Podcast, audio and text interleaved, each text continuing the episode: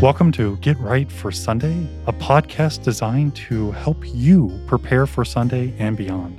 I am Pastor Wright, and each week I have a conversation exploring the Bible readings for this upcoming Sunday. Join us as we discuss how the lessons are applied to our daily life in Christ.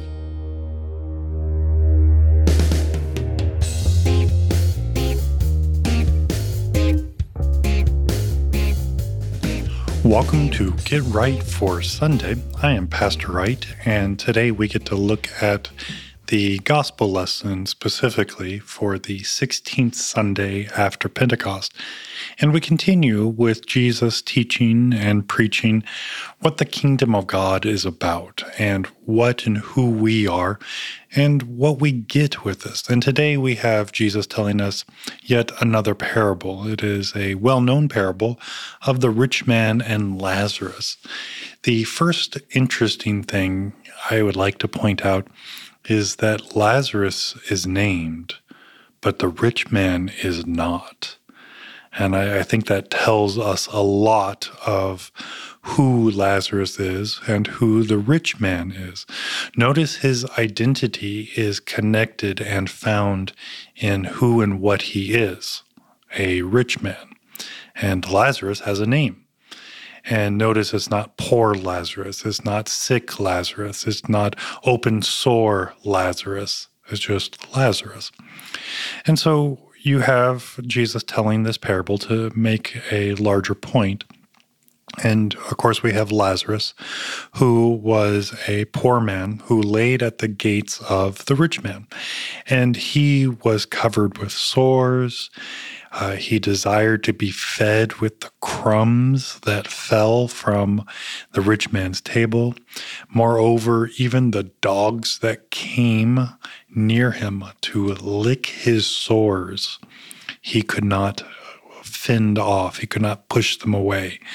That is how poor of health Lazarus was, that he literally was laying there in front of the gates of the rich man, and he just laid there, hoping to be cared for, hoping to be fed, hoping to be defended from even the dogs, and nothing happened.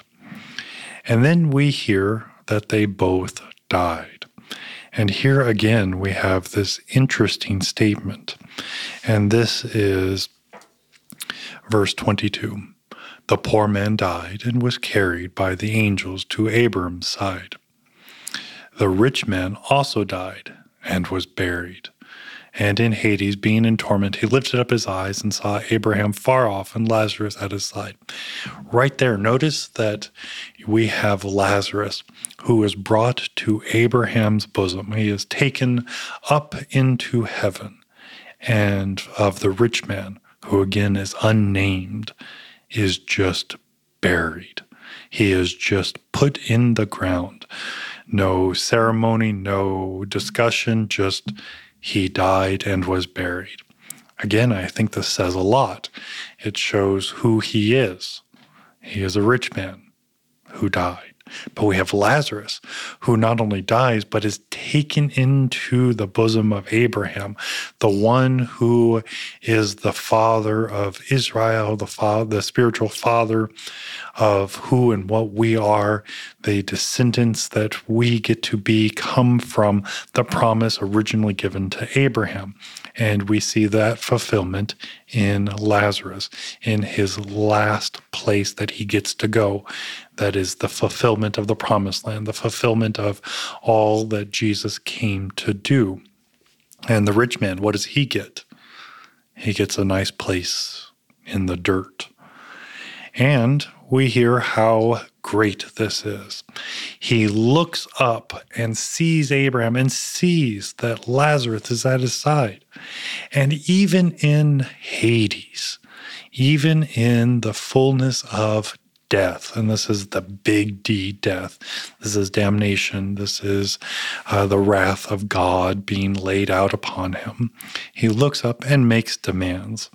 And we hear that he says to Abraham, uh, again, verse twenty-four, And he called out, Father Abraham. And notice, he is claiming connection. He is claiming relationship. He is saying, hey, remember me? I am one of your sons. I am one of those who is connected to the promise that was given to you. I am one of your descendants. But if he was really a descendant, would he just be buried? Would he just be in hell? And so he's trying to make this claim. He's trying to cash in on what he said he was, what he thinks he has, calling out to, to Abraham. Have mercy on me, and send Lazarus to dip the end of his finger in water and cool my tongue, for I am anguish in this flame. So once again, we get a little peek into hell, and so we get fire, we get this burning, and we have this rich man seeking comfort, seeking relief, seeking a way to have respite, and he sees it in Lazarus. Notice once again that he sees Lazarus as somebody who is to serve, somebody who is to benefit him. He's looking for comfort, and it's going to come from Lazarus doing something. Now let's flip this over. You had Lazarus laying at the gate of the rich man, hoping for just mere crumbs from the rich man's table. For whatever reason, the rich man did not do anything to help, to provide comfort, benefit to Lazarus, but literally let him die. And now the rich man, in his anguish, and remember, dear listener, eternal anguish, asks for just a drop of water to be placed on the parched tongue that is being baked and cooked in the flames of hell. Abraham has an answer for this rich man, and he says, but Abraham said, child, remember that in your lifetime you received your good things, and Lazarus in like manner, bad things. But now he is comforted here, and you are in anguish. And besides all this, between us and you, a great chasm has been fixed, in order that those who pass from here to you may not be able, and none may cross from there to us. And so again, we see that there's this great chasm between heaven and hell, as we should expect. And Abraham points out, as was just mentioned, that during life, this rich man was blessed by God with wealth, with comfort, with peace, with everything he needed. And what did he not do? He didn't help his neighbor, his neighbor who is lying at the gate. And Abraham points out that you had all this good, and Lazarus in a like manner had all this bad. Now, I would like to, to pause here and, and break from the, the parable just to make this point, that just because you have wealth or you have comfort or you have good things in your life, this doesn't mean that this is all that you have and that when you die, you're going to have to suffer hell because you had good things in life. And if you have poor things in life, if you have bad health, if you don't have money, don't have clothes, don't have whatever, it doesn't mean that you automatically get to enter into heaven. Either way you look at this, on either side, this is a works righteousness, and this is placing your faith in things that are outside of Christ, outside of the full promise of how and where heaven is. Heaven is in Christ because of Christ. This is what we're baptized into. This is the object of our faith. It is the work of God in Christ revealed through the Holy Ghost. And if we don't have these gifts, if we don't have this promise of faith, then we are looking at who and what we are. What have we done? What have we not done? And then we actually, if we continue the way that this is set up, we get to say, well, I'm poor. I don't have, I don't, I didn't get, so God must then pay retribution or uh, reparation or make up for what I didn't have.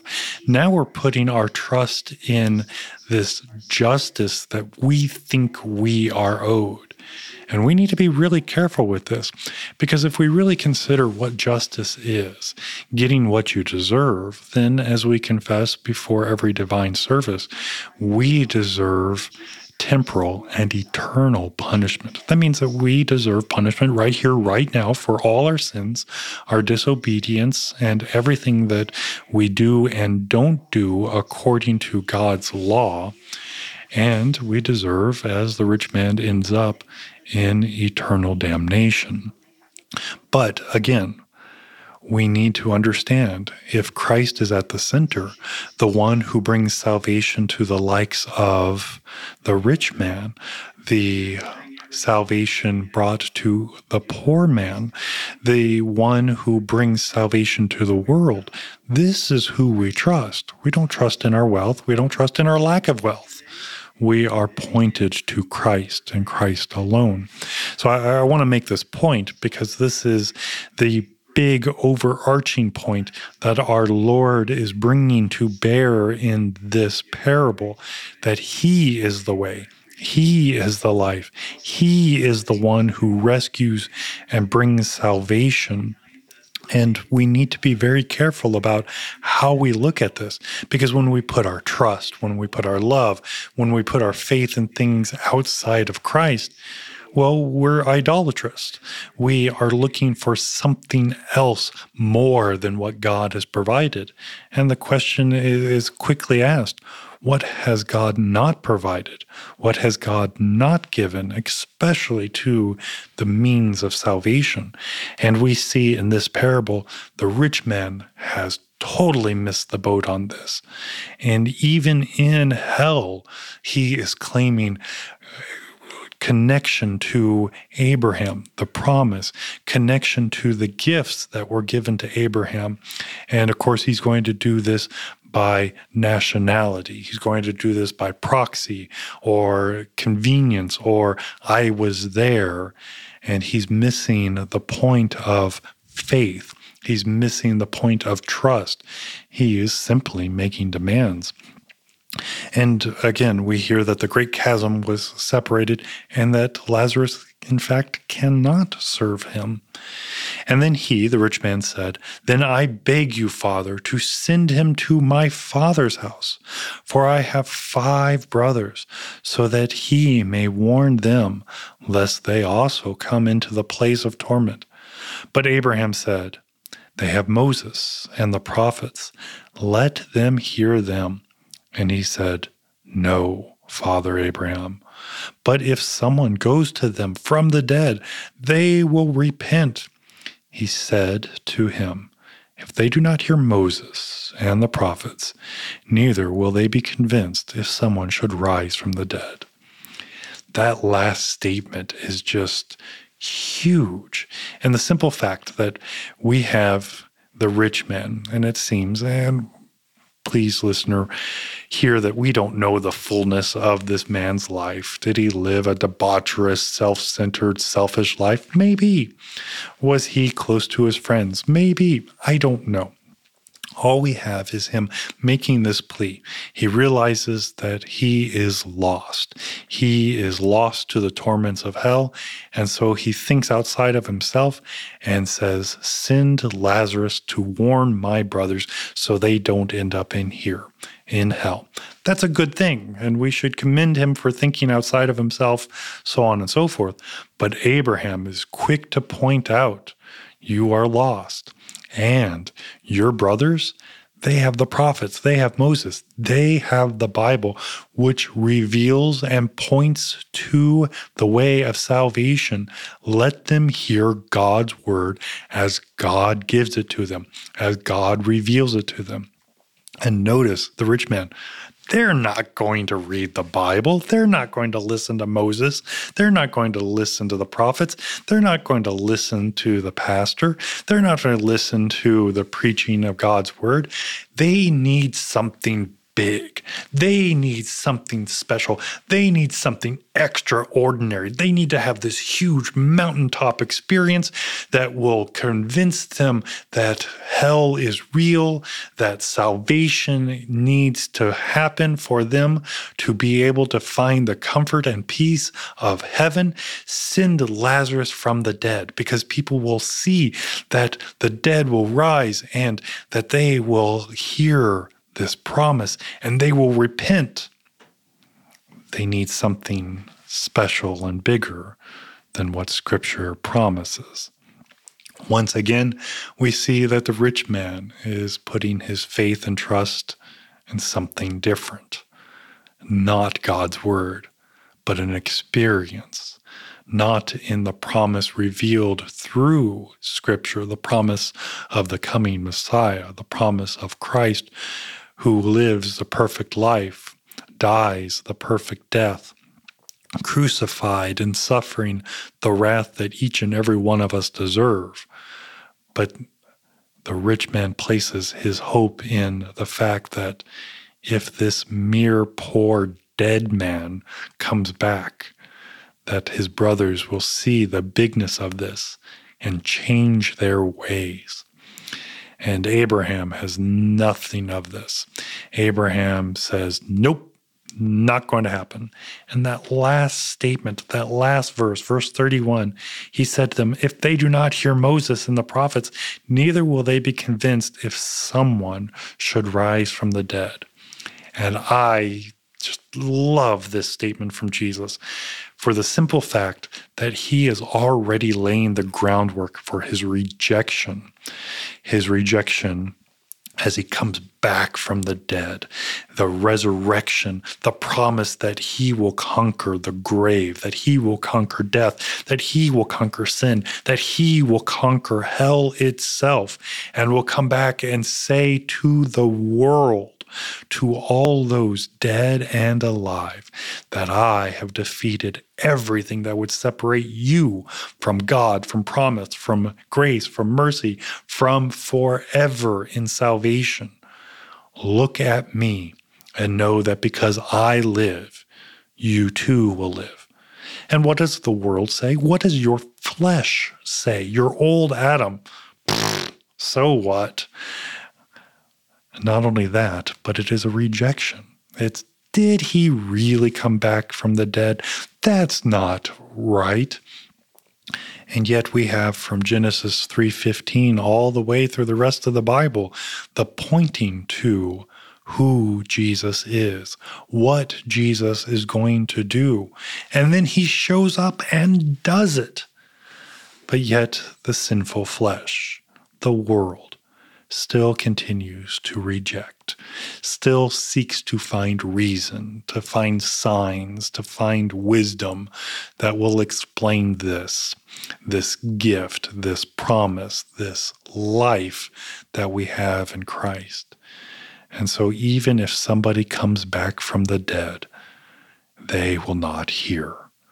Jesus was very open about this throughout his ministry. Even the disciples, look at Saint Peter when Jesus says that the Son of Man needs to be betrayed, handed over, beaten and suffered and tortured and die on the cross. Immediately, thinking with the flesh, thinking with emotion, we have Saint Peter who says, no. Do not fulfill your promise. Do not fulfill why you have come. And again, Saint Peter doesn't want his friend to die, doesn't want his friend, his teacher, his companion in this mission and life to die. This is very human. But we see that even the rich man misses that. He wants this big experience for his brothers so that they will change. But that big experience happened. It happened in Jesus. It happened in the promise. And it is revealed to us through the work of the Holy Spirit as Scripture is open to us. And dear listener, this is exactly what we need to do. We need to heed the warnings of what Scripture says. that we are to repent, that we are to change our ways, our life, because that is exactly what has happened in baptism. And to repent means to do that, turn away from our former life of death, our former life of wrath and destruction, and live fully in the participatory life of Christ. That means that we get to participate in His mercy, His grace, His love, His righteousness, His holiness.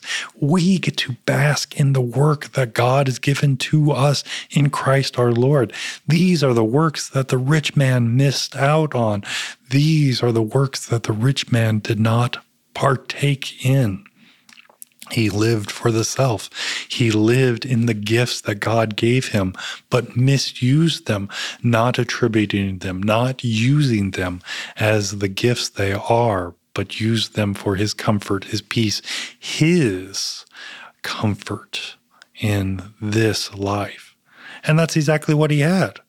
He had this life and not the life to come. And so this is a great text to be reminded. Hell is real, but so is heaven, so is salvation, so is forgiveness. And we run to the cross. We run to the outstretched hands of mercy that our Lord provides in Christ. And we hold on to that because we know that we are the poor in spirit. We are the poor who need the work and richness of the wondrous gifts of Christ, who, without question, pours forth his treasures of his holy, innocent blood so that we will know hope, we will know promise, we will know salvation, facing the challenges of this life.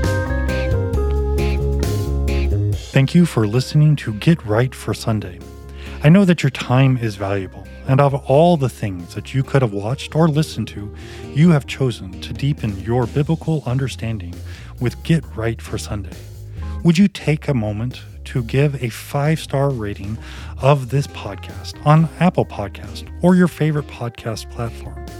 This actually helps others to be able to find Get Right for Sunday. Again, thank you for your time, your prayers, and support.